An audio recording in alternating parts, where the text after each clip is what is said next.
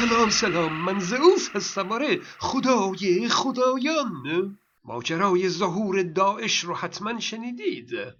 با کشته شدن زرقاوی رهبر القاعده عراق در هشت سال پیش جانشین او نام خودش رو ابو عمر بغدادی خواند و نام گروه القاعده عراق رو دولت اسلامی عراق نامید.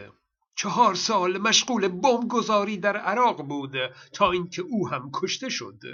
و ملا ابراهیم جانشین او شد و نام خودش رو ابوبکر البغدادی گذاشت. همین سال گذشته بود که در جنگ های سوریه با گروه جبهت النصره که القاعده سوریه هست اعتلاف کرد و نام گروه خودش رو دولت اسلامی عراق و شام گذاشت. همون داعش. اما دو ماه بعد ابوبکر البغدادی با رهبر جبهت النصره اختلاف پیدا کرد که منجر به جنگ و کشتار بین این دو گروه شد. جبهت النصره وفادار به القاعده باقی ماند و داعش خودش رو از القاعده جدا کرد. همین چند ماه پیش بود که با پنج هزار نفر شهر موسل عراق رو به راحتی تصرف کرد. و ابو بکر البغدادی اعلام حکومت اسلامی کرد و خودش رو خلیفه مسلمین جهان نامید. در اینجا من فقط می‌خوام به یک موضوع اشاره کنم. اینکه چرا یک عده مسلمانان از کشورهای غربی زندگی راحت و امن خودشون رو در غرب رها کردند و به میان مبارزین داعش رفتند تا در اونجا سر و دست انسان ببرند و قتل عام دست جمعی کنند. این همه شقاوت و سنگدلی این همه خشم این مدت کجا بوده؟ آخه چون این اعمال وحشیانه ای هم یک توجیه فکری نیاز داره که بخواد این عمل رو انجام بده و هم یک خشم درونی نیاز داره تا اصلا بتونه که این عمل رو انجام بده. نکته اول این که محبت و خشم دو صفت بارز انسان هستند که در انسان فرگشت یافتند. محبت برای حفظ درونی یک زندگی اجتماعی لازمه مثل حفظ خونواده و خشم برای حفاظت بیرونی یک زندگی اجتماعی لازمه مثلا در مقابل دشمنان بیگانه. این دو صفت آدمی در تحت کنترل عقل هستند. یعنی عقل میگه که کجا باید خشم رو به کار ببری و کجا محبت کنی. اما دین ایمان رو جایگزین عقل می‌کنه و کنترل خشم و محبت رو به دست می‌گیره. یعنی خشم و محبت برای حفظ دین به کار میره. اون هم نه به صورت اقلانی بلکه به صورت تعبدی. واقعیت اینه که این خشم آدمی اگه تحت کنترل عقل نباشه خطرناک است. یک دیوونه که عقل درست و حسابی نداره ممکنه به اطرافیان خودش و یا حتی به خودش آسیب بزنه. قتلهای ناموسی فقط یک نمونه از نتایج ایمان هست. خلاصه می‌خوام بگم که همون نماز و روزه همون کلاس های روحانی قرآن همون اخلاق اسلامی تعالیم اسلامی همینها هستند که در کودکان ایمان رو جایگزین عقل می‌کنند. همینها کاری می‌کنند که یک کودک حتی وقتی بزرگ شد اگه خدا یا رسول خدا بگه بکش در کشتن تردید نمی کنند فکر نمی کنند فقط اطاعت می کنند کدوم مسلمونی که الان بگه اگه پیامبر گفت بکش من نمی‌کشم چون عقلانی نیست. مسلمون ها با تعالیم اسلامی پتانسیل داعش شدن رو در دل فرزندانشون قرار میدن. به فرزند میگن پیامبر خوب به خاطر خدا حاضر شد سر بچه خودش رو ببره. پیامبر خوب به خاطر حفظ ایمان پدر و مادر یک کودک اون کودک رو به قتل رسوند. پیامبر خوب صدها اسیر بنی قریزه رو در یک روز گردن زد. در ذهن مسلمانان این خشونتها میشه الگوی مردان خدا. نکته دوم این که در حفظ این دین همه دینداران نقش دارند. یعنی مثلا یک نفر که در خونه خودش یا در مسجد روستای خودش نماز می‌خونه در حفظ و بقای اسلام نقش داره. او نه بقای یک تفسیر خاصی از اسلام نه بلکه او باعث حفظ تمامی تفاسیر اسلامی هست. باعث حفظ این شیوه هست که یک کتاب آسمانی مبهم باشه و ادهی تفسیر کننده اون باشن. در واقع همه مسلمانان در حفظ و بقای همه انواع برداشت های اسلامی نقش دارند. مثلا یک روشنفکر دینی بیشک در بقای یک تفسیر جنایت بار دینی هم مؤثر هست چون در بقای خود دین مؤثره. وقتی دین باقی میمونه یعنی تفسیرهای گوناگون هم باقی میمونند.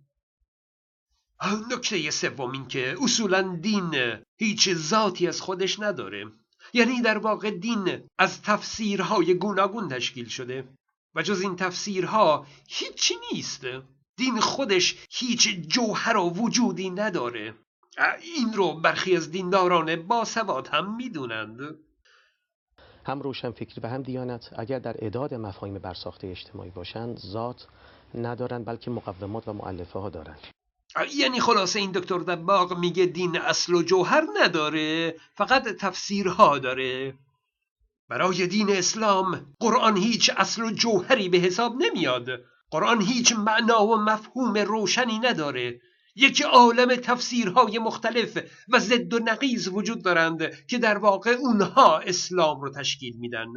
به عبارت دیگه خود دین یعنی تفسیرهای مختلف دین. و نکته چهارم اینکه تشخیص تفسیر درست دین کار راحتی نیست. پس یک مسلمان چطور باید راه خودش رو در درون دین پیدا کنه؟ چطور تشخیص بده که جان خودش رو برای این تفسیر فدا کنه یا برای اون تفسیر فنا بشه؟ او تشخیص اشتباه یعنی برگزیدن جهنم به جای بهشت. خب بدون ملاک واقعا نمیشه تفسیر درست رو انتخاب کرد. اینه که برای یک مسلمان دو تا ملاک مهم میشه. یک تطابق تفسیر با شکل ظاهری قرآن. دو تطابق تفسیر با شیوه زندگی پیامبر اسلام. در معنی قرآن و تاریخ اسلام شقاوت و سنگدلی و خشم و خونریزی همینطوری موج می‌زنه. وصف شکنجه های جهنم از سوی الله از تصور انسان خارجه.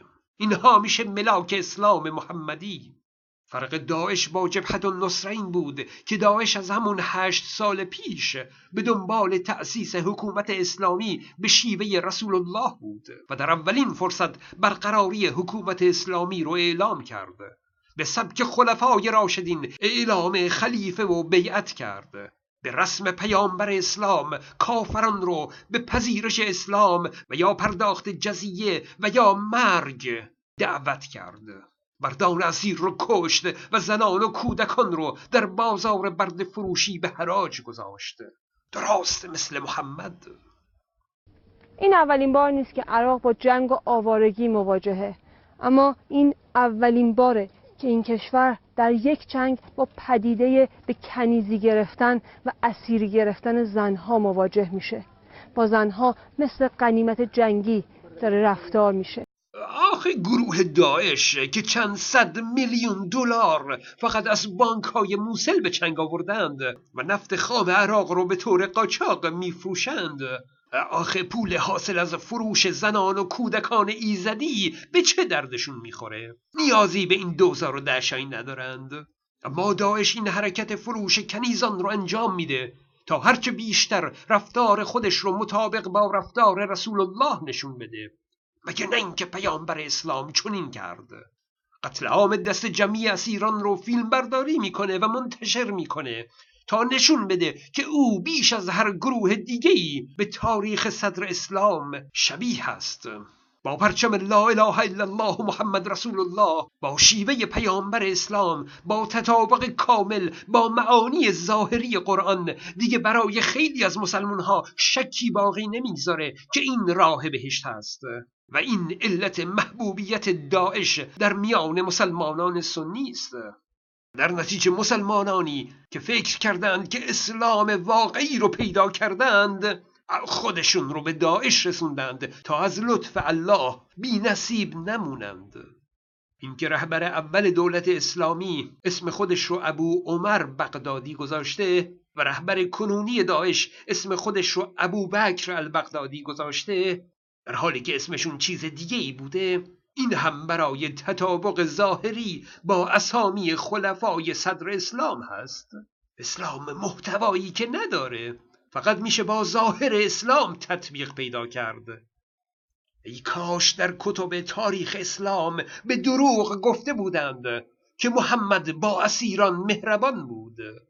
ای کاش به دروغ گفته بودند که محمد لااقل با زنان و کودکان رفتاری انسانی داشت. اون وقت تاریخ امروز جور دیگه ای رقم می‌خورد. وقتی عقل تعطیل باشه نوشته های کتاب تاریخ می‌تونه جان انسانهایی رو بگیره و یا جان انسانهایی رو حفظ کنه. فیسبوک من رو هم فراموش نکنید. من زوس هستم.